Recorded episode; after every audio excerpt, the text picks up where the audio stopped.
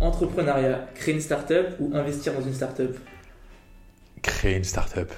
Pour les affaires, Paris ou New York New York sans hésitation. Qui est le plus drôle, Ilan ou Blaise Franchement, c'est Blaise parce qu'il sait même pas qu'il est drôle. Football, PSG ou OM J'aime pas le foot. Investissement, Précide ou Série A Précide de loin. Pour le marketing, Facebook Ads ou Google Ads Facebook all the way. Finance, Goldman Sachs ou Early Bird Venture Capital Origins. Éducation, Boston University ou Harvard Business School J'ai jamais eu la chance d'aller à Harvard, donc j'ai envie de dire Harvard. Média, podcast ou blog Podcast. Collaboration, travailler avec des célébrités ou des entrepreneurs Des entrepreneurs. Mode de travail en équipe ou en solo En équipe, mais j'ai du mal, je suis, je suis plus productif solo. Secteur, fintech ou santé, euh, santé mentale comme moca Euh, santé mentale, je pense à un sujet qui est ultra important. Véhicule, vélo électrique ou voiture électrique? Vélo électrique à fond derrière Up, ouais. Mode de communication, appel téléphonique ou email? Appel. Loisir, regarder le football ou jouer au football? Regardez. Influence, influence des célébrités ou influence des médias traditionnels? J'ai envie de dire n'importe laquelle tant qu'elle est positive et que ça change le monde. Détente après une longue journée, livre ou film? Euh, film. Petit déjeuner avant une réunion importante, café ou thé? Café. Lors d'une pause, musique ou silence? Silence. Et enfin, prendre des décisions, intuition ou analyse? Ça commence toujours par l'intuition, mais je concrétise toujours avec une analyse. Cette personne super souriante que nous avons face de nous aujourd'hui, c'est Salomon Ayash. Alors Salomon Ayash, il a entre autres cofondé euh, le Venture Capital Origin Fund avec euh, le champion du monde de football Blaise Matuidi. Alors la genèse de ce Venture Capital repose d'abord sur une rencontre, une rencontre entre le meilleur ami de Salomon, Ilan, et Blaise Matuidi lors d'un podcast. Et puis, ça repose sur un constat, un constat euh, qu'a fait Salomon Ayash mais qui va nous expliquer bien mieux que moi. Et c'est aussi venu d'un constat, parce que quand ils ont commencé à avoir l'idée de travailler sur un fonds, j'étais chez Facebook à l'époque, et j'avais remarqué que 20 à 40% de l'argent qui était levé par des boîtes grand public euh, partait en pub. Et donc on s'est dit, donc ça c'était la première observation. La deuxième observation, c'est qu'il y avait énormément, on est en 2021, il y avait énormément d'argent en venture capital. Et donc on s'est dit, pourquoi est-ce qu'on ne peut pas créer un fonds qui est différent, qui non seulement investit de l'argent dans des fonds, dans des boîtes, pardon, mais en plus de ça va aider sur tous les sujets de notoriété pour éviter justement que ces startups aient à dépenser 20 à 40% de leur argent en pub. Euh, et donc c'est un peu comme ça que, que l'idée a, a émergé. émergé. Et donc, euh, moi j'ai lu ton blog. Ouais. Euh, tu racontes un peu l'histoire de, du coup, de la, de création. Tu parles d'un appel avec Ilan. Donc, c'est lui qui t'appelle et qui t'explique un peu ce qui se passe. Mm. Direct, tu sautes, de- tu sautes dessus en fait, Ilan, c'est, c'est, on a une relation très particulière puisque on, on se connaît depuis une dizaine ou une quinzaine d'années et il me connaît par cœur. On, finit les phrases, il y a une synergie qui est, qui est complètement absolue. On se fait confiance. Euh, Je sais qu'il a toujours mon, en anglais on dit he has my back. Tu vois, dans Mm, n'importe ouais. quelle salle, euh, que je sois là ou que je sois pas là, je sais qu'il va toujours me défendre et toujours avoir le, le meilleur intérêt. Euh, et donc en fait quand il m'a appelé, c'est vrai qu'il m'avait même pas proposé de rejoindre, mais je lui ai dit, elle est là l'idée. Ouais. Et, et donc ils avaient un peu l'idée de créer le fonds. Et c'est moi qui ai eu l'idée justement de dire, bah tiens, on va faire avec des LPs, euh, on va faire des campagnes marketing. Et donc ça s'est très très bien emboîté l'un dans l'autre. Et euh, donc, je lisais aussi sur ton blog euh, le fait que ça faisait longtemps que tu voulais monter quelque chose avec Ilan. Pourquoi est-ce que, si tu veux, ce projet-là, ça a été le bon? Je pense que t'es dans n'importe quoi dans la vie, euh, c'est t'as toujours un c'est un mélange de rencontres, le timing, l'idée. Mm. Ouais, parfois tu as un, un ingrédient sur trois, parfois tu en as deux sur trois. Et là en fait tu avais les trois. J'étais chez Facebook, j'avais envie de faire autre chose. On était en plein Covid donc j'étais à la maison, j'avais du temps. Euh, donc en fait on a commencé à pitcher, j'étais chez Facebook donc euh, c'est T'es t'es à la maison du matin jusqu'au soir, t'as rien d'autre à faire que de pitcher, tout le monde est en Zoom, il n'y a plus de présentiel. Donc en fait, le timing était parfait. Blaise arrivait en fin de carrière euh, et on voyait énormément d'argent qui était injecté dans les boîtes. Et donc on s'est dit, attends, il y a vraiment une idée, le timing est bon, les associés étaient bons. Euh, donc c'était pour nous, c'était une évidence de faire ça. et donc c'est comme ça que, qu'on, a créé le, qu'on a créé le projet. Et donc le, le fonds, il a cette caractéristique du coup de s'appuyer sur des célébrités pour mmh. promouvoir, c'est ça les... Et donc, si tu veux, déjà, comment vous choisissez ces, célébrités-là? Mmh. Et, et, pourquoi est-ce que ça a plus d'impact qu'une simple pub mmh. C'est une très bonne question. Alors, déjà, peut-être, je vais expliquer à nos auditeurs, à tes auditeurs surtout, comment est-ce que fonctionne un fonds, même si je sais que la plupart euh, sont au courant. Donc, en fait, un fonds d'investissement, les gens qui investissent dans le fonds s'appellent des LPs, donc les Limited Partners, et ils confient l'argent aux GPs, donc les General Partners. Et ensuite, nous, on va, on va investir cet argent dans des startups. Donc, on va investir, ça dépend, on peut investir dans 20, 30, 40 boîtes. Euh, la façon dont on gagne de l'argent, quand quelqu'un nous confie de l'argent, on va prendre 2% de frais de gestion. Et ensuite, on va prendre 20% de frais de ce qu'on appelle sur la performance. C'est comme ça qu'on gagne notre argent. Donc ça, c'est vraiment la base du comment tous les fonds de venture capital fonctionnent. Quand on a décidé de monter Origins, on s'est dit, on veut avoir des LP classiques, donc des family office, des institutionnels, euh, des, ce qu'on appelle des high net worth individuals. Donc on a énormément de gens, des entrepreneurs qui nous ont confié leur argent. Mais on s'est dit notre valeur ajoutée va être sur les campagnes marketing. Et donc on veut avoir des célébrités qui nous confient leur argent pour deux choses. C'est premièrement pour les aider à diversifier leur patrimoine. donc en fait, euh, quand on prend un athlète, un joueur de foot ou un musicien, un acteur, c'est euh, immobilier, restaurant et marque de vêtements. C'est un peu vraiment les trois façons de diversifier très peu, au moins j'ai envie de dire en Europe, c'est beaucoup moins présent aux États-Unis, très peu investissent euh, dans la tech. Donc c'était premièrement les aider à diversifier. Et la deuxième chose, c'était justement quand ils vont investir dans, dans le fonds, le fonds va investir dans une boîte. Donc on va reprendre, tu m'as posé la question sur euh, boîte électrique, euh, vélo électrique.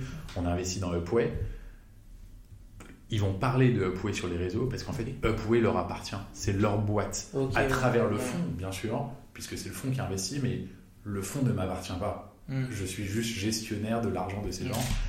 Et donc, en fait, en créant euh, cette valeur ajoutée pour les boîtes, en fait, comme ils sont actionnaires, tout le monde s'y retrouve. Euh, et nous, ça nous permet de rentrer dans des deals ultra compétitifs, ultra complexes, parce que justement, on a un angle un petit peu différent et, et j'aime dire que notre argent est peut-être un peu plus intelligent que l'argent euh, classique d'un, d'un fonds classique. Et donc en même temps, ça ouvre, comme tu viens de le dire, énormément d'opportunités. Mais en même temps, est-ce que ça n'enferme pas le fait que euh, les célébrités, peut-être qu'elles vont choisir de convoir que quelques dire, secteurs, et donc certains secteurs dans lesquels vous aimeriez investir, et ben, il n'y a aucune célébrité qui, dit, qui, veut, qui veut se filmer dessus. Donc là, on parle un peu de l'ADN d'un fonds. Donc mm. chaque fonds a toujours une thèse tu as une thèse d'industrie, tu as une thèse de géographie. Nous, sur la géographie, on ne se ferme pas du tout. On, est, on a la possibilité d'investir en Europe et en Amérique du Nord. Donc, on, sur, quand on regarde les 13 boîtes qu'on a aujourd'hui au portefeuille, on a vraiment moitié des boîtes en Europe, moitié des boîtes en Europe du Nord. Donc, d'un point de vue géographie, c'est bon. D'un point de vue industrie, tu as complètement raison. On se ferme parfois la porte sur des sujets deep tech, euh, sur des sujets très B2B SaaS. Euh, parce que pas de valeur ajoutée ou très peu de mm. valeur ajoutée. Mais c'est aussi l'ADN du fonds. Tout à fonds a un ADN. Notre ADN, c'est de dire on est un fonds consumer, donc un fonds grand public, mm. et on aime faire des boîtes B2C ou B2B2C. Euh, et c'est là où on pense qu'on a une forte valeur ajoutée. C'est là où on pense qu'on peut, on a une expérience qui est peut-être un peu plus euh, calée qu'un autre fonds. On pense que la valeur ajoutée des campagnes est une vraie valeur. Mm. Euh, je cite un entrepreneur qui récemment m'a dit euh, Vous avez investi euh, X milliers d'euros dans la boîte, mais en fait, ce que vous avez fait pour la boîte en termes de campagne, ça vaut 10 ou 20 fois votre investissement. donc, ça, c'est le plus beau des compliments qu'on peut bien nous faire. Sûr. Et donc c'est drôle parce que quand je, voilà, je me renseignais un peu sur, ton, sur, le, sur la manière dont vous fait, gérer le, enfin, comment dire, marcher le fonds, mmh. j'avais vu aux États-Unis qu'un an, en 2022, euh, Kim Kardashian, elle a créé un PE où elle fait un peu pareil. Elle compte promouvoir les, produits dans les, des entreprises dans lesquelles elle investit. Mm. Et donc, est-ce qu'elle ne vous a pas copié un peu? J'aurais bien voulu. C'est vraiment un fonds PE, c'est un très gros fonds PE qu'elle a monté, mais c'est vrai qu'on s'est beaucoup inspiré de, on s'est beaucoup inspiré de modèles américains. Euh, là, récemment, pas plus tard qu'hier ou avant-hier, on a annoncé que euh, euh, Raymond Green, qui est un joueur des Golden State Warriors, a mm. monté un fonds de 200 millions d'euros. Euh, Serena Williams est ultra connue. Euh, Kevin Durant, qui a monté qui est 35, j'ai oublié le nom du fond, ne m'en voulez pas. Mais tu as énormément de joueurs aux États-Unis et donc on a été les premiers, j'ai envie de dire, Blaze a été le premier En France. en France et à être le premier joueur européen à le faire. Et Johan, qui est un ami d'enfance de Blaze aussi, fait partie de l'aventure. Il nous a rejoint très tôt. Et en fait, les deux, quand ils sont allés pitcher, euh, quand ils sont allés pitcher les, les athlètes et les sportifs, ça leur parlait parce que c'était la première fois qu'ils entendaient une idée pareille. Il y, a une- il, y a, il y a quelque chose à noter, c'est un joueur aux États-Unis, ou une célébrité aux États-Unis, mais pour parler plus du sport, un joueur. En fait, tu finis le high school, tu finis le lycée, tu vas jouer pour l'université, donc à l'université pendant 4 ans, et au bout de 4 ans, tu es drafté en NBA ou en. Ben, c'est pas le cas en France. En fait, en France, à 13 ans ou à 14 ans, tu pars, tu fais des sports-études. Ensuite, euh, il y a une chance sur trois pour que tu ailles jouer chez les espoirs. Mm. Donc tu vas pas forcément à la fac. Et donc en fait, c'est quatre ans charnières du lycée, euh, pas du lycée, pardon, de l'université, où tu es censé euh, côtoyer tes prochains collègues, apprendre le- les joueurs européens ne l'ont pas. Et donc c'est là où, et, et moi c'est ce que j'admire beaucoup chez Blaise Johan, c'est tu vois la volonté de Blaise de dire je veux être le premier, je veux être un modèle pour faire bouger les lignes et aider déjà premièrement les célébrités à avoir une vie après 35 ans, Ouais. mais aussi les aider à diversifier leur patrimoine et aussi euh, les exposer à d'autres choses que du sport parce que tu vois à 35 ans il n'y a, plus rien après. C'est vrai, on en parle souvent de. Ouais. Ils accumulent, on va dire, un, un Bien. certaine richesse et puis après, on, Ouais, leur, exactement. leur conversion est très compliquée. Euh, donc peut-être pour revenir un peu concrètement sur la manière dont ça, dont ça fonctionne, moi on va dire de l'extérieur, je me dis les célébrités en fait ils font une story, ils vont promouvoir le produit et basta. Mm. Est-ce que euh, il y a des choses que je vois pas? Est-ce que enfin quels sont les canaux en fait de distribution? C'est une très bonne question. Alors, je vais te prendre des exemples concrets. Aujourd'hui, on a investi dans 13 boîtes. Euh, on est en train d'aller à la 14e très activement. On a investi dans 13 boîtes. Sur les 13 boîtes dans, laquelle- dans lesquelles on a investi, euh, on a fait déjà 5 campagnes. Rappelle-toi, Origins, on a investi précis la série A. Donc, on a investi des tickets à peu près d'un demi-million d'euros. Mhm. Et on attend toujours que la boîte ait trouvé une sorte de product market fit. Donc une sorte de, avec un peu de rétention, surtout quand c'est un produit consumer, euh, qui a du consumer social. Donc on attend euh, des 30, des 60, des 90. Donc on attend de voir la rétention, la rétention sur quelques, quelques mois.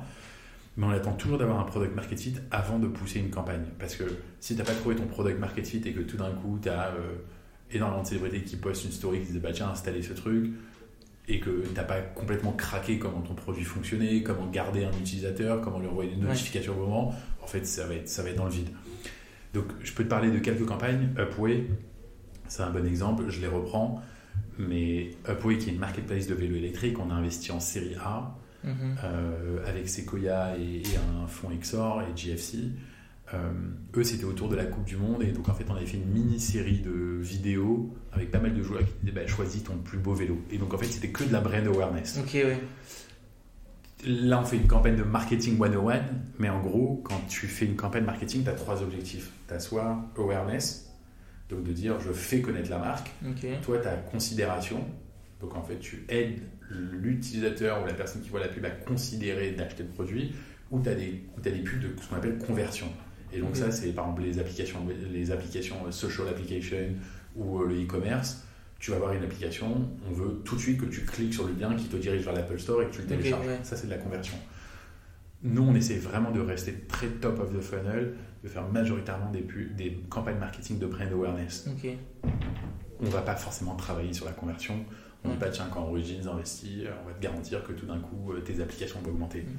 Il s'avère que, et là, je te donne un deuxième exemple, euh, on a investi dans une boîte qui s'appelle Stadium Live aux US avec, une, avec un fonds qui s'appelle Union Square Ventures, qui est un fonds légendaire de, de, aux États-Unis. Et donc, avec eux, pareil, on a travaillé sur une campagne de brand awareness. C'est une application un peu dans le sport. Euh, les vidéos qu'on a fait, je crois qu'on a été vues plus d'un million de fois. Ah oui, d'accord. Les installations sur euh, iPhone ont augmenté de 25% de- organique pendant la période où on a fait la campagne. Et sur Android, elles ont augmenté de plus de 108%. Donc parfois, on voit un impact aussi sur le, la, conversion. ouais. Mais, mais nous, quand on parle à l'entrepreneur, on lui dit vraiment, on veut travailler au maximum sur la brand awareness, puisque c'est là où on pense qu'on a une valeur ajoutée la plus, la plus forte et la plus élevée. Ok. Donc là, on a parlé des, des, des startups, des entreprises dans lesquelles vous, vous investissez. Ce qui est intéressant, c'est que aussi vous, investissez dans, dans des célébrités, euh, Mm. parce qu'elles vont aussi euh, voilà, être un relais. Euh, et donc, en fait, vous avez dû leur, les pitcher. Et donc, euh, est-ce que tu pourrais revenir avec nous un peu sur un pitch qui t'a marqué euh, dans cette aventure Ouais, enfin, je, dis toujours, enfin, on en a pitché beaucoup, la plupart on, on commit. Euh, mais moi, le pitch qui m'a le plus marqué côté célébrité, c'est c'est N'Golo en fait.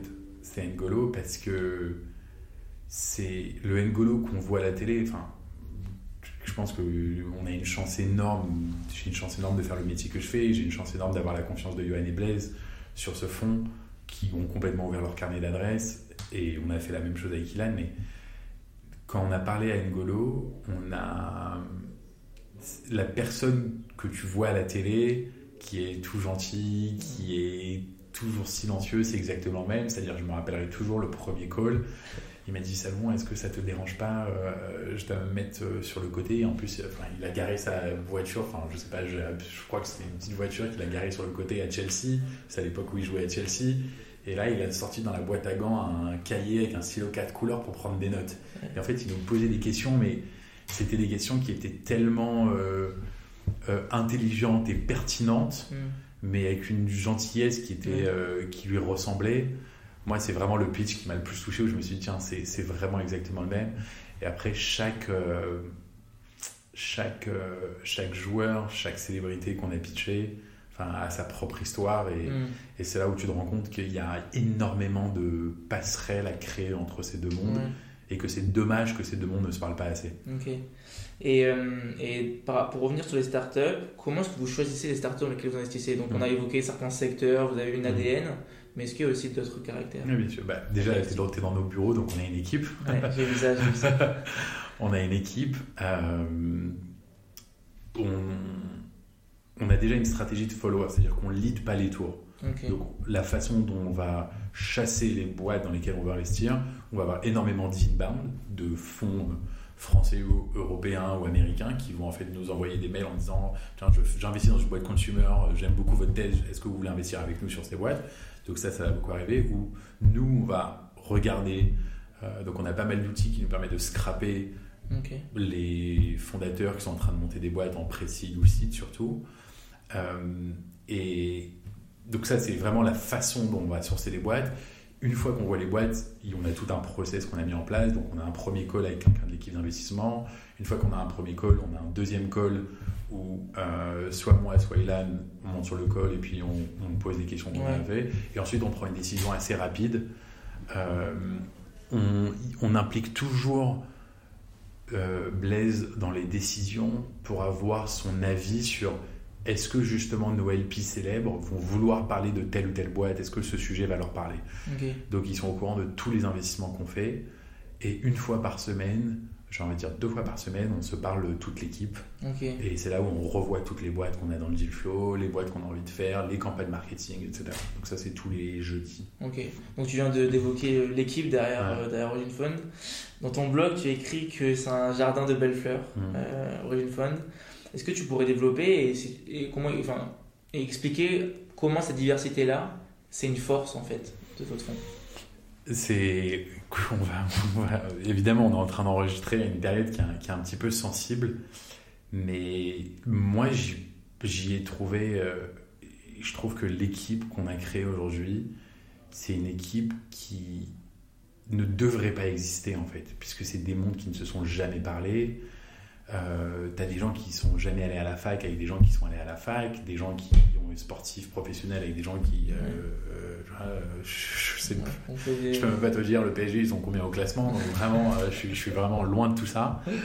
Euh, et en fait c'est justement ces différences qui nous, a, qui nous, qui nous ont rassemblés. Donc c'est déjà ça c'est la première chose. La deuxième chose c'est qu'il y a une forme de loyauté qui est extraordinaire dans l'équipe Blaise quand il a commencé a dit euh, euh, mon meilleur ami avec qui je fais toujours tout depuis toujours donc il se connaît depuis une quinzaine d'années Mm. qui était Johan Donc, Johan sa, sa responsabilité c'est de gérer toute la partie investisseur un peu célèbre, donc c'est lui qui va gérer ça. Blaise, évidemment, c'est le GP du fonds. Et on a aussi Lara, qui est euh, née au Liba- Liban, qui a étudié en France, euh, qui a habité au Sénégal, qui a habité à Dubaï, ensuite à New York. de vraiment quelqu'un de très international. Et je dis toujours la somme de nos différences, ça nous permet quand on voit une boîte d'avoir des perspectives différentes et des décisions différentes. Surtout, je pense, quand tu fais du précide ou seed, où c'est des décisions qui sont beaucoup moins prises, c'est des décisions qui sont moins cartésiennes, Mhm. c'est des décisions, tout à l'heure, un peu plus d'intuition. Le fait d'avoir autant de diversité autour de la table, avec autant de points de vue différents, ça rend la prise de décision tellement plus riche et plus pertinente. Et donc oui, je pense que la beauté d'un jardin, c'est quand tu as des fleurs qui ne se ressemblent pas du tout, et je le pense vraiment, et encore plus en ce moment. Et qui à la fin Donc, font euh, belle harmonie. Exactement. Et donc, euh, on a hâte que, aujourd'hui on est 6 dans l'équipe, on a hâte qu'elle qu'elle grandisse et, et que ce soit euh, d'autres fleurs qui soient encore plus jolies. Donc euh, c'est une aventure qui est encore récente et j'espère qu'elle va durer encore longtemps. Mais on va dire à ce stade-là, quelle est pour toi la plus gratifiante dans la création de, de- de Ouais. ce fonds? Euh, bah, la raison pour laquelle je suis devenu investisseur, c'est que j'ai jamais eu le courage de devenir entrepreneur. C'est mon rêve de gosse, j'espère que je le réaliserai un jour. Alors que ça arrive qu'en général, les gens créent une start-up Ah, et puis. et ensuite, tu veux exactement, mais en fait, je, on n'a pas forcément fait mon histoire, et peut-être qu'on va revenir dessus. Ouais, mais- quand je suis allé à la fac, tout de suite après, euh, j'étais à la fac à Boston, tout de suite après, j'étais à New York, tout de suite, j'ai commencé à travailler. Euh, et en fait, as ce qu'on appelle, quand tu commences à travailler, tu as un truc qu'on appelle l'opportunity cost. En fait, si je m'arrête de travailler aujourd'hui quand tu as un salaire qui est énorme, qu'est-ce que tu perds derrière? Et en fait, plus tu avances dans les années, plus ton opportunity cost devient immense. Ouais. Euh, et moi, en fait, il est arrivé trop grand. Je viens aussi d'une famille où, en fait, euh, mon père me disait surtout pas d'entreprendre et Ah vraiment ouais. une famille de médecins où, en fait, il fallait que tout soit calculé et réfléchi. Donc, c'était pas du tout un, un preneur de risque. Et donc, quand je fais la somme de tout ça, je t'ai retrouvé à un âge où je dis, bah tiens, l'opportunity cost, il est bien trop Ouais. élevé. Et donc, pour moi, avoir créé Origins et travailler dessus, c'est une forme d'entrepreneuriat. Mais, mais je sais que la raison principale pour laquelle j'ai monté ce, ce fonds, c'est parce que euh, j'ai jamais eu le courage d'être entrepreneur. Et donc, Mhm. euh, j'ai hâte de peut-être un jour le faire. Et je pense, et on a des ambitions qui sont immenses avec, euh, avec Origins, mais quand on fera le fonds 2, le fonds 3, on a aussi d'autres idées sur d'autres Mhm. verticales qu'on a envie de lancer. Euh, c'est une forme d'entrepreneuriat aussi. Et avec du recul, est-ce que tu penses que c'était une bonne chose que tes parents te disent euh, d'entrepre- d'entreprendre Euh, c'était. euh, J'ai jamais de regrets dans la vie. Donc j'ai envie de te dire, oui, c'était une excellente chose. Ouais. J'ai jamais de regrets. J'ai travaillé dans les plus belles boîtes du monde. J'ai vu énormément de choses. Euh, si j'arrive à lever, c'est peut-être parce que j'ai bossé dans ces boîtes. Si j'ai rencontré les gens que j'ai rencontrés qui ont investi dans le fond, c'est peut-être parce que j'ai bossé dans ces boîtes. Donc en fait, j'ai jamais, jamais, jamais de regrets. Je regarde toujours en avant. Euh, mais tu as toujours cette sensation de te dire mais est-ce que je suis capable? Est-ce que je suis capable? Mais pour vraiment répondre à la question, je me suis jamais senti aussi prêt que ces 12 derniers mois et donc, Oui. j'ai 35 ans aujourd'hui et donc que je suis admiratif des gens qui entreprennent qui commencent à entreprendre quand ils ont euh, 24 25 ans. Je me dis en fait tu connais rien à la vie tu sais pas comment gérer des équipes. Mais je pense que c'est cette naïveté qui fait une force extraordinaire. Alors qu'aujourd'hui en fait tu calcules tout tu veux monter Ouais. une équipe tu penses déjà à une org chart. Euh, mais voilà donc euh, je- la vie est encore longue et il me reste énormément de temps donc on verra Et avant de monter cette boîte-là, et je te le souhaite, euh, comment est-ce que tu vois l'avenir de, de votre fonds, Origin Fund Ouais. Alors, on n'a pas forcément communiqué sur la taille du fonds, mais c'est un fonds qui fait quelques dizaines de millions d'euros. On a déployé euh, 50 ou 60% du fonds, donc il nous reste pas mal d'argent. On, a des ambitions, enfin, la façon dont fonctionne un fonds, c'est tu commences à investir, à un moment, tu n'as plus d'argent, et ben, il faut aller lever un deuxième fonds. Ouais. Et donc, à un moment, on va plus avoir d'argent, et donc on va retourner lever un deuxième fonds. La force que tu as quand tu lèves un deuxième fonds, c'est que, un, tu as déjà la confiance de tes premiers investisseurs, deux, tu as un track record, euh, et trois, tu as déjà une marque. C'est-à-dire qu'en Ouais. fait, quand j'arrivais, euh, il y a un an et demi que je commençais à pitcher Origins, Personne.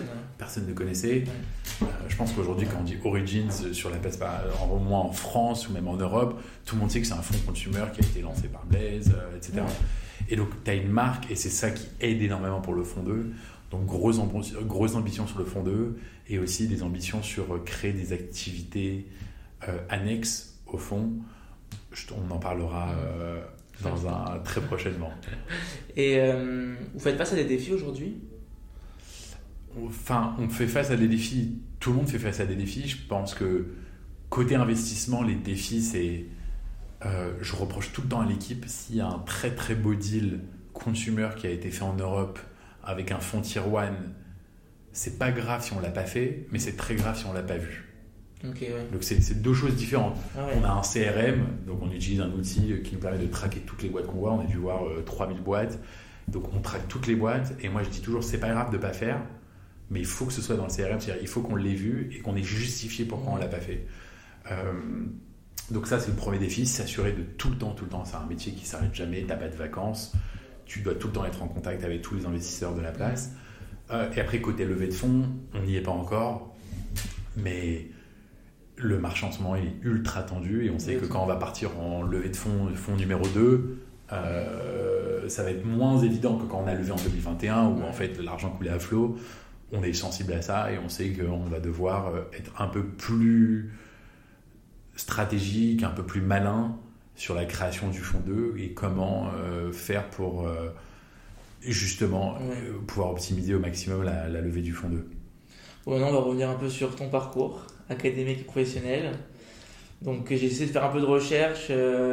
Moi, je, je commence à Boston University. Donc, pourquoi partir, être parti aux États-Unis déjà? Ouais, ça j'ai peur quand je me dis que j'ai fait de la recherche.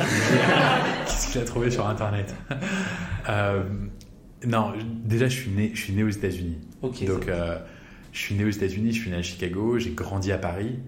Mes parents ont fait médecine tous les deux aux États-Unis, ce qui était très original à l'époque.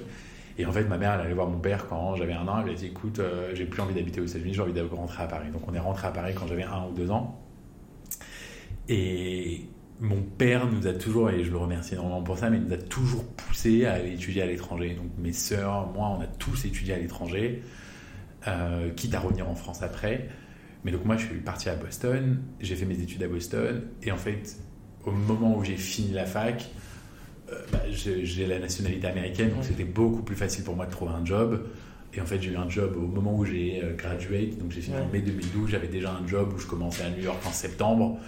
Et donc juste après, euh, t'emménages en Ouais. septembre à New York, et puis la vie commence et tu commences à travailler. Donc euh, ça, c'est la première chose. Et deuxième chose, je pense l'expérience universitaire aux États-Unis, c'est juste, euh, c'est extraordinaire. Ouais. C'est une ouverture d'esprit, c'est des amis que tu te fais pour la vie. La mentalité est vraiment différente. La mentalité elle est complètement différente. Et en fait, tu à Boston, tu es sur un campus, il y a 50 000 personnes. Euh, J'étais roommate la première année avec un garçon qui venait d'Inde, la deuxième année avec un Coréen, la troisième année avec un Américain. Et en fait, c'est tes amis pour la vie. Donc, peu importe où je vais dans le monde, il y avait quelqu'un de la fac qui venait de ce pays. Et ton premier réseau, je pense que tu te le fais vraiment à la fac. Tu vois, parce qu'au lycée, t'es pas encore complètement euh, adulte. Mais en fait, quand tu arrives à la fac, tu commences à travailler. Enfin, c'est mes copains jusqu'à aujourd'hui. Et avec du recul, comment ça t'a façonné cette, euh, cette expérience américaine? Euh, Peut-être bah, ouais, la fac et même, tu vois, j'ai habité quasiment 11 ans aux US. Tu, je vois le monde, et ça je le vois parfois chez les entrepreneurs français qui parfois sont brillantissimes, mais n'ont pas étudié à l'étranger, ou n'ont pas assez voyagé à l'étranger. Tu as tendance à te dire, bah, tiens, mon marché c'est la France, même si tu sais que tu peux aller à l'étranger, Hmm. cette, euh, cette, je pense que ce que ça m'a créé, c'est euh, que le monde était infini et que Mm. les possibilités de ce que tu pouvais faire étaient Ouais. vraiment infinies. Ouais. Tu vois, je ne m'arrête pas à ce que je vois dans mon quartier, dans ma ville, dans mon pays, dans mon continent. En fait, le- comme on dit en anglais, the world is your oyster. Donc en fait, tu as le monde, c'est ton playground, c'est ton aire de jeu. Et je pense que ça, c'est la fac qui m'a donné cette, euh, Ouais, cette, c'est- euh, cette envie de découverte et te dire euh, que tu peux jouer partout dans le monde. Quoi. Et donc, tu vas commencer à travailler, tu vas enchaîner les prestiges d'entreprise, Capgemini, Goldman, Facebook. Déjà, peut-être, aujourd'hui, donc euh, tu gères un fonds. Hmm.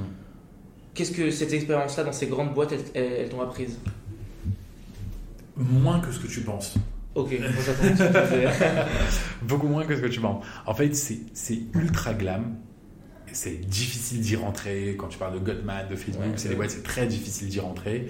C'est compétitif. Mais quand je rencontre des entrepreneurs et quand je vois des decks et les boîtes qui montent, je me dis, j'ai pas, euh, j'ai pas envie de, j'ai pas envie d'être mauvais parce que, mais c'est des jobs où tu es très bien payé, tu es très à l'aise, Mm. tu as un statut. Euh, et ça, c'est très difficile. Parce qu'en fait, quand tu à un dîner et que tu dis euh, qu'est-ce que tu fais, et que tu dis bah, tu vas chez Goldman, tout d'un coup, tu es devenu intéressant.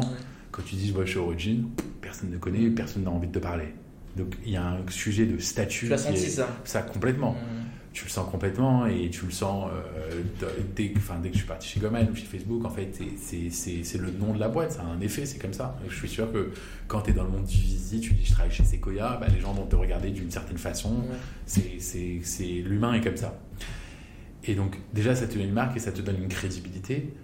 Mais après sur le contenu de ce que j'ai appris, on aurait pu condenser en un an ou en un, an, un an et demi ou en deux ans. Après je pense que ça te donne, je te parle en hard skills. Après en soft skills, ça te donne énormément de choses. Ça te donne de la rigueur, ça te donne de la discipline, ça te donne une capacité à comprendre comment monter et gérer une immense boîte, comment Mhm. une org fonctionne. Ça t'apprend à faire de la politique, parce que c'est important. Mm. Enfin, Aujourd'hui, Origin, on est 6, mais on sera peut-être euh, 100 demain. Ouais. Et en fait, 100, tu commences à gérer. Euh, et donc, c'est vraiment de. C'est tous ces aspects. Je veux dire, j'ai plus développé mes soft skills pendant toutes ces années Ouais. que des hard skills. Et pour moi, des hard skills, c'est euh, un ingénieur ou quelqu'un qui fait du paiement, qui comprend vraiment, qui était dans le département compliance d'une fintech, qui comprend vraiment comment faire du KYC, de l'AML. Ouais. Euh, donc voilà un petit peu pour, euh, pour, pour ces boîtes. Mais après, c'est des boîtes qui sont extraordinaires et c'est les boîtes les plus prestigieuses au monde. Et, et j'ai encore des collègues et des amis qui y sont. Et pour moi, c'est un plaisir à chaque fois d'aller les voir. Et donc, tu étais chez Facebook et, ap- et puis après tu pars. Mm. Et en fait, j'ai l'impression que ça aussi à partir de ce moment-là que tu commences à investir. Mm. Euh, tu vas investir euh, chez Joey, chez Shares, euh, chez Mokacare, euh, bon, et, et bien d'autres. Comment, comment, comment as-tu commencé à, à investir en fait, tout simplement? Bah, en fait, j'ai commencé à investir. Enfin, au début, je mettais des tout petits chèques. Vraiment, je mettais euh, 1000 euros, 2000 euros. Euh, je pense que j'avais pas le droit de le faire. Déjà quand tu étais chez Facebook, mais je crois que je demandais l'autorisation à chaque fois. Mais, mais au, au début, quand tu commences à faire à être business angel, c'est vraiment des tout petits chèques que tu mets parce que j'avais pas beaucoup d'argent. Mm. Euh, et ensuite, quand tu commences à avoir des boîtes qui te rendent ton capital plus un bénéfice, bah, tu te dis, bah tiens, c'est pas mal ce truc, je vais investir un peu plus. Et donc là, tu commences vraiment à investir. Et donc j'ai commencé à faire pas mal d'investissements en angel. Ok. Euh, mais je me suis aussi, a- après le, la façon dont tu reçois des decks, si, t'es, euh, si tu fais du trading exotique euh, sur des produits exotiques à la BNP, il y a très peu de chances que tu, que tu vas recevoir des très bons decks tech d'entrepreneurs euh, sur un marché français et encore moins sur un marché UK et encore moins sur un marché en Allemagne. Mais quand tu es chez Facebook, qui est déjà une boîte tech, qu'à l'époque je gérais l'écosystème startup, fonds d'investissement, Mm. donc en fait tu es vraiment dans l'écosystème. tu vois vraiment ce qui se Donc passe. tu vois plus ou moins ce qui se passe, tu vois les boîtes, combien elles dépensent sur les réseaux, tu vois combien elles dépensent en pub, tu arrives à avoir une vraie compréhension des secteurs qui marchent plus ou moins bien. Mm. Euh, donc tu as plus de visibilité, je dis pas que tu les vois tous, Ouais. Mais aussi quand tu fais des tout petits chèques, tu es ami avec la plupart des fonds, la plupart des fonds sont amis avec toi parce qu'en fait tu es chez Facebook et donc Ok. tu peux aider leur boîte du portefeuille. Donc ça aide énormément. Ce que je voulais demander, c'est aussi comment est-ce qu'en fait tu as fait pour avoir accès en fait, même Ouais. à ces- pouvoir être un angel si tu veux Ouais. pouvoir investir parce que peut-être que c'est pas aussi simple que ça. Ouais, je, pen- je pense, et ça c'est une question que, que j'ai euh, très fréquemment. En fait, tu as deux façons d'investir. Soit tu chasses des boîtes, soit les boîtes viennent à toi. Si tu es, si t'es avocat, il y a très peu de chances que les très bonnes boîtes viennent à toi. Mais alors, si tu veux qu'elles viennent à toi, eh ben, en fait, appelle tous les fonds parisiens Mhm. et une valeur ajoutée. Euh, je sais pas, si tu es avocat, tu leur dis euh, Je veux revoir vos packs actionnaires gratuitement, je vous aide sur la création de, des statuts.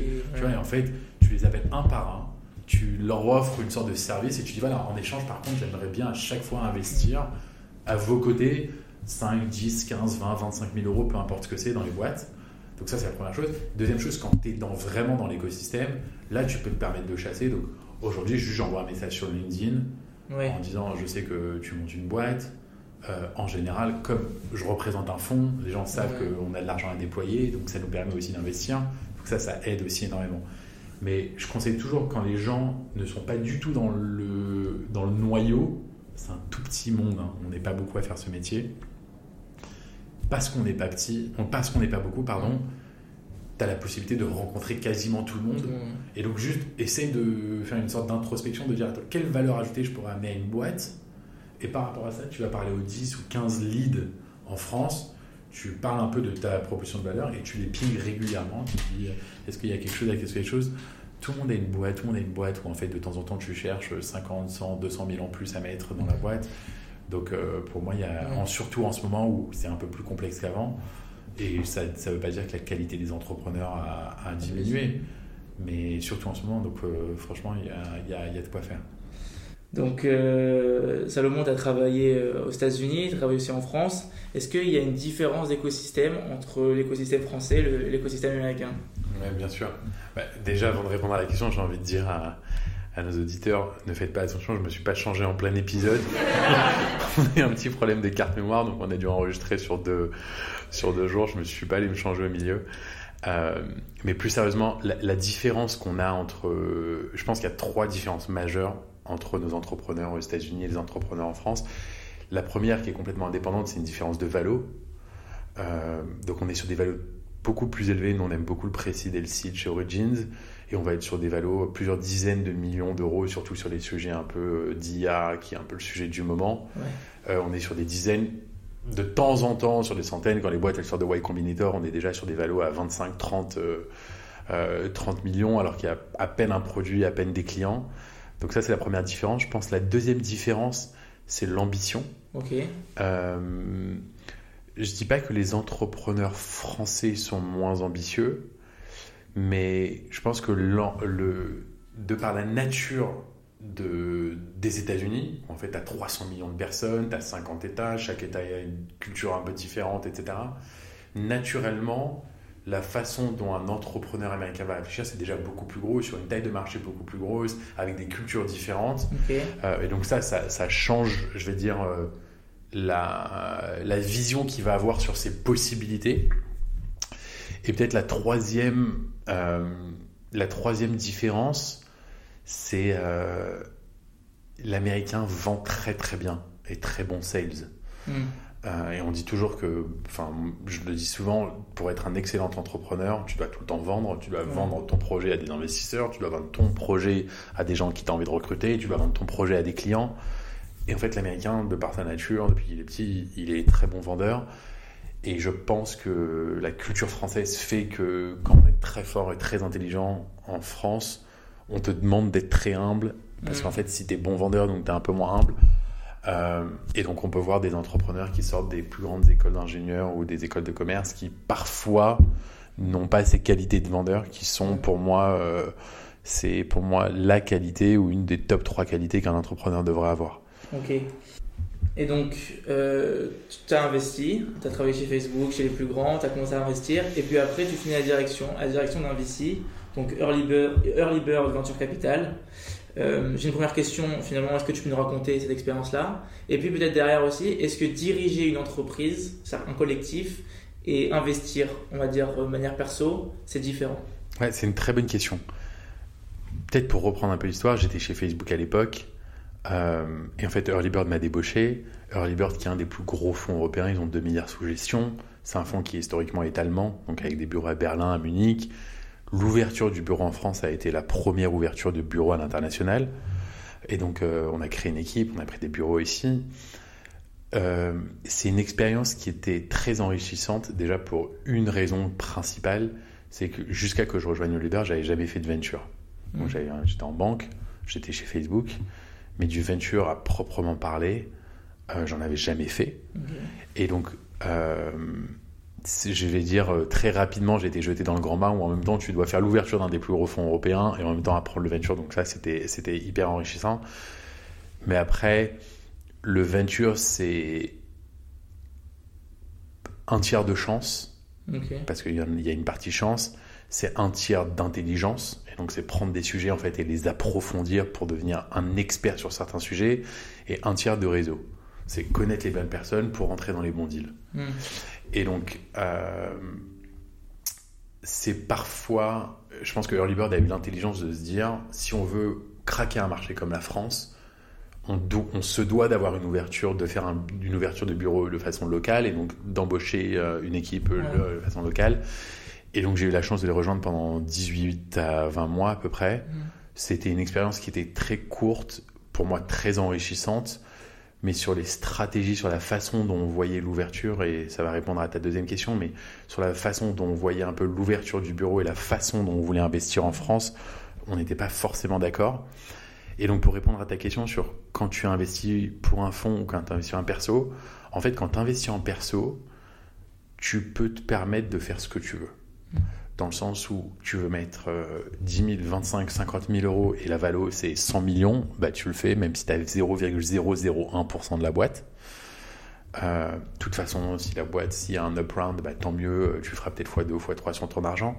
Alors qu'en fait, quand tu as un fonds d'investissement, et là c'est un petit peu technique, euh, même si c'est simple, quand tu as un fonds d'investissement qui est aussi gros que celui de la taille de Early Bird, donc le fonds il faisait euh, 350 millions, on était sur la septième génération, tu te dois d'avoir une stratégie de déploiement qui te permet de rendre le fonds. Je m'explique, tu vas maximum avoir entre 20 à 25 lignes dans ton portefeuille. Tu te dois, pour rendre un fonds de 350 millions, d'avoir entre 12 et 18% de chaque boîte. Parce que je te fais le calcul très rapidement. Si tu as une boîte qui sort à euh, 1 milliard et que tu as 12% de la boîte, ça te fait 120 millions. Mm. 120 millions, ça te rend pas ton fonds de 350 millions, même pas une fois. Donc en fait, il faut que la boîte elle sorte à 3 milliards pour que toi, tes 12% représentent 360 millions pour rendre le fonds une fois. Et on parle d'une exit à 3 milliards. En Europe, des vrais exits liquides à 3 milliards, il n'y en a pas eu beaucoup. Et donc tu as un sujet de ownership qui est ultra important quand tu es un fonds parce que tu peux pas te permettre de juste rentrer dans le deal.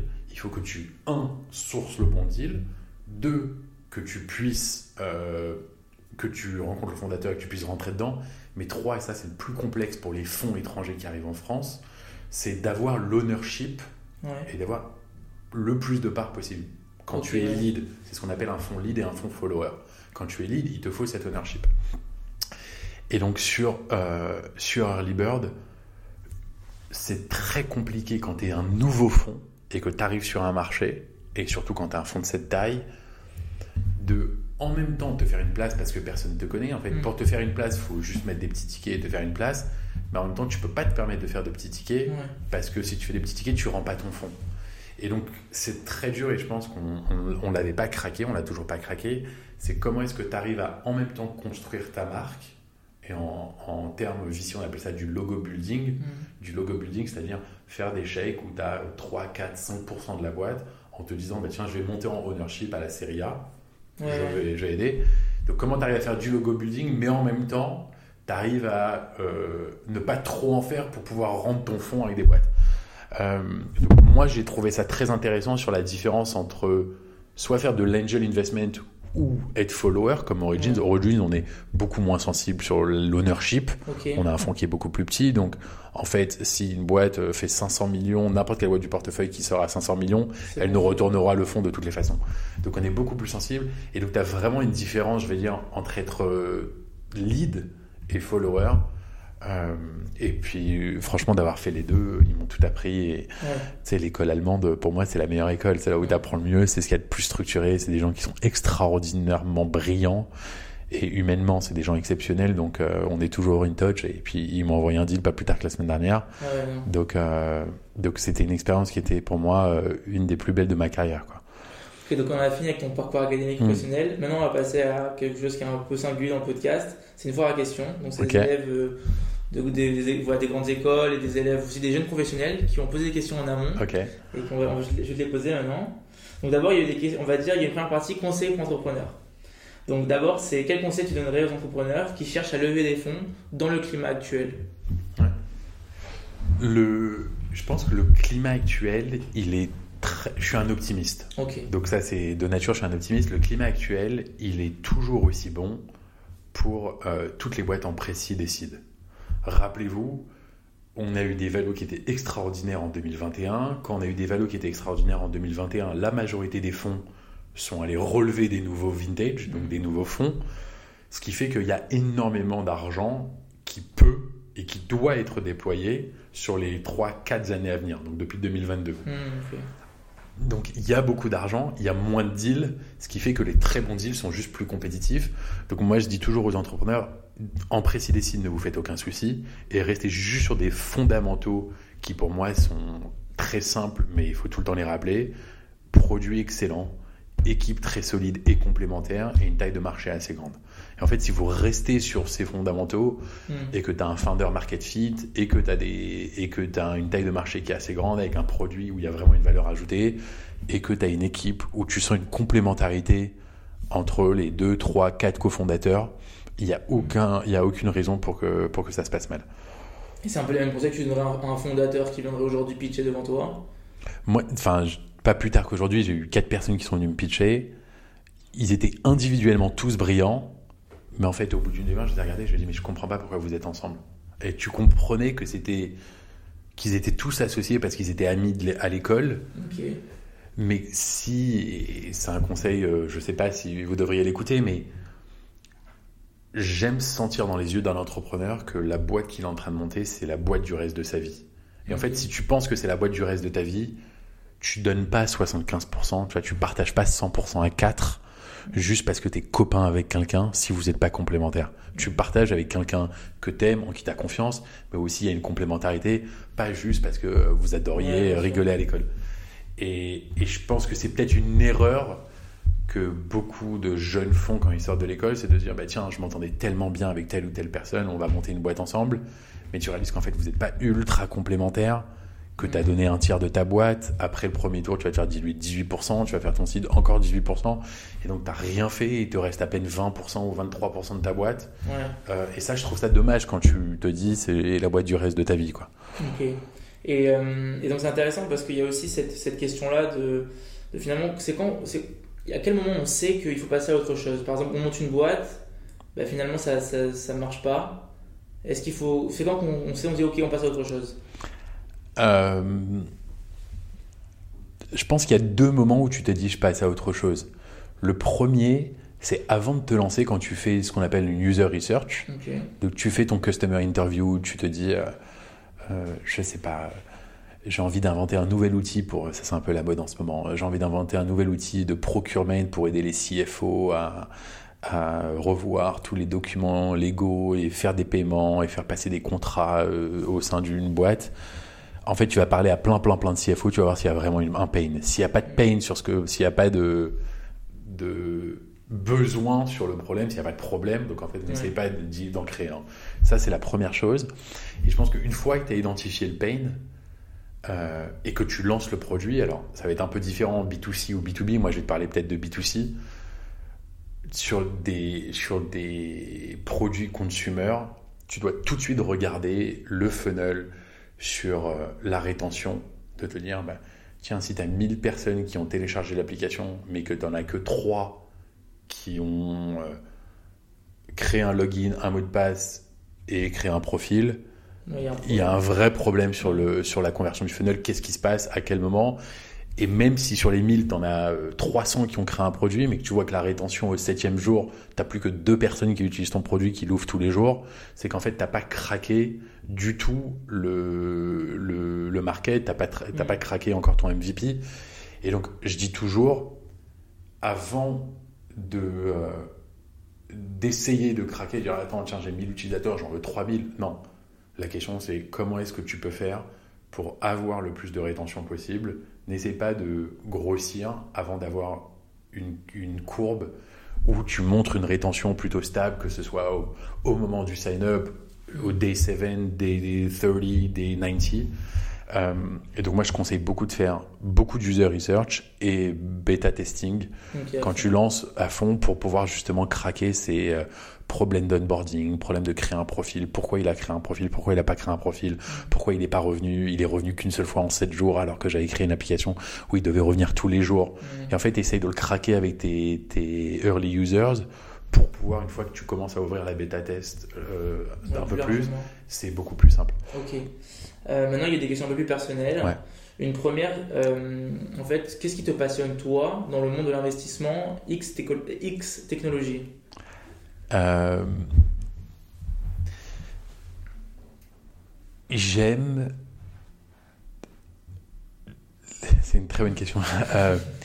Ce qui me passionne, X technologie, en fait, c'est n'importe quel produit qui va, j'ai pas envie de dire changer la vie des gens, mais qui va l'améliorer. Et Il y a un investisseur que j'admire beaucoup et que je respecte beaucoup en France, on parlait d'un deal, et il m'a dit, j'aime beaucoup le deal, financièrement ça a du sens, mais quelle est la valeur ajoutée pour l'utilisateur final? Hmm. Et en fait, quand tu réfléchis, surtout quand tu fais du consumer, quand tu te dis, ok, c'est génial, financièrement ça a du sens, mais est-ce que l'utilisateur final va avoir une valeur ajoutée immense? J'aime que la réponse soit oui. Tu vois, donc sur toutes les boîtes qu'on a fait, on essaie de garder cette thèse de se dire, euh, l'utilisateur final, soit il va payer moins cher son vélo, Hmm. soit il va, euh, on, a investi dans une très belle boîte euh, qui va bientôt être annoncée, soit il va être encore plus proche de ses amis parce qu'aujourd'hui tout l'aspect social est complètement cassé, Ouais. soit il, on va, il va complètement améliorer sa santé mentale, soit euh, il va pouvoir regarder des séries télé, je parle d'une boîte qu'on n'a pas encore annoncée qui s'appelle Kino, il va pouvoir regarder des séries télé euh, de façon complètement simultanée avec ses amis et faire des commentaires en simultané, donc se sentir encore plus proche. Euh, donc on essaie toujours qu'il y ait une forte valeur ajoutée pour l'utilisateur final et que ce soit pas que un investissement financier. Ok.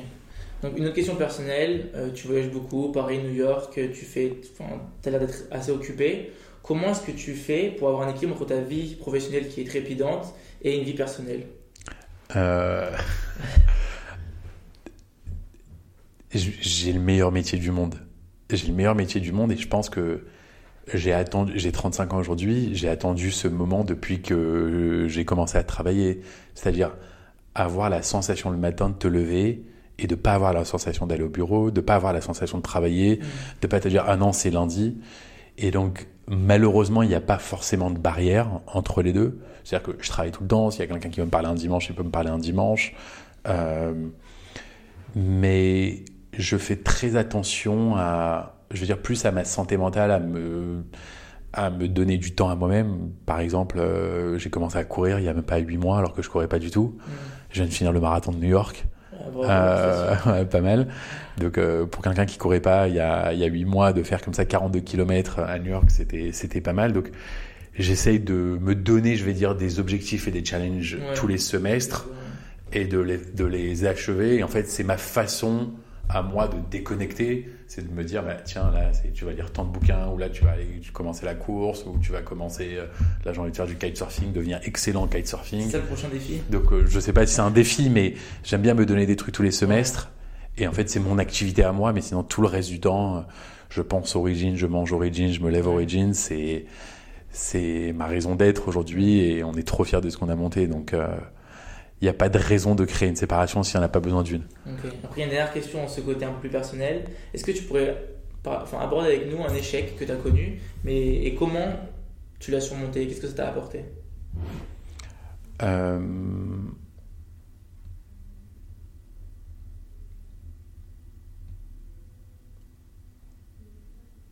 Ouais, enfin, des échecs, j'en ai connu plein.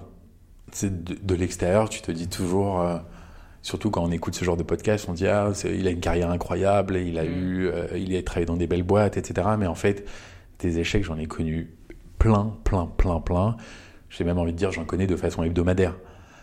Euh, la différence avec l'âge, c'est que je laisse jamais l'échec, un, me définir, et deux, je laisse, pas- je m'accable jamais sur mon sort. Comme je te dis, je suis très optimiste, et donc je me dis, bah tiens, si ça a pas marché, c'est qu'il y a une raison. Et j'ai mon meilleur ami qui me donne cette phrase que je trouve exceptionnelle, qui dit, euh, no just means work harder. Hmm. Donc, en fait, quand tu pitches un LP, tu étais certain que le LP allait investir dans ton fonds. Quand tu parles à un entrepreneur, tu étais certain que l'entrepreneur allait prendre ton chèque, tu allais pouvoir rentrer sur la cap table. Quand euh, tu pensais qu'il y a un deal qui allait se closer, que tu allais avoir une boîte qui allait relever derrière et ça s'est pas relevé. Enfin, il y a eu plein de moments où, euh, où tu ressens un échec. Et j'ai envie de dire, il n'y a pas que des échecs perso, j'ai eu plein j'ai pas que d'échecs pro, j'ai eu plein d'échecs perso aussi. Mais chaque échec, et c'est très cliché, mais chaque échec fait ce que je suis aujourd'hui.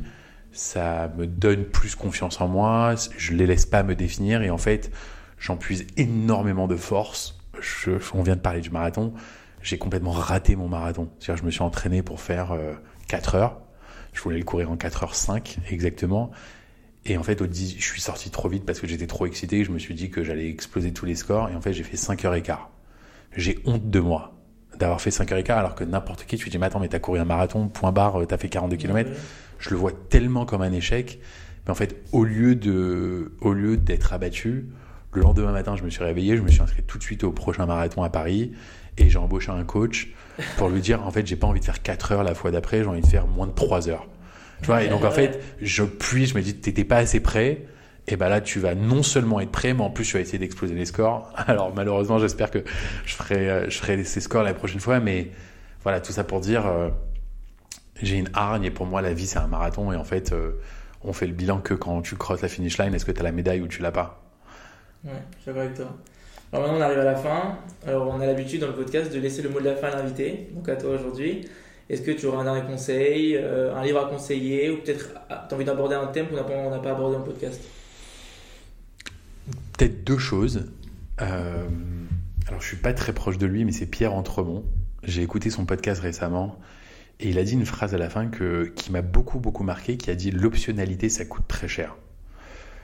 On a parfois tendance à hésiter à faire quelque chose, donc on fait deux choses en même temps, on fait trois choses en même temps.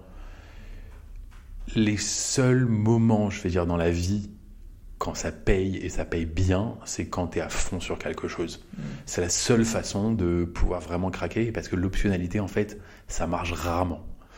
Et donc ça, moi, c'est une phrase qui m'a beaucoup touché. Après, ma phrase plus perso, c'est de dire euh, n'essayez pas de tout prévoir parce que la beauté de la vie, en fait, c'est à chaque tournant. Hmm. Si toi, tu te dis non, je vais aller tout droit, je veux faire exactement ça, ben, en fait, tu n'y arriveras pas et tu vas essayer d'aller dans un endroit, tu n'y arriveras pas.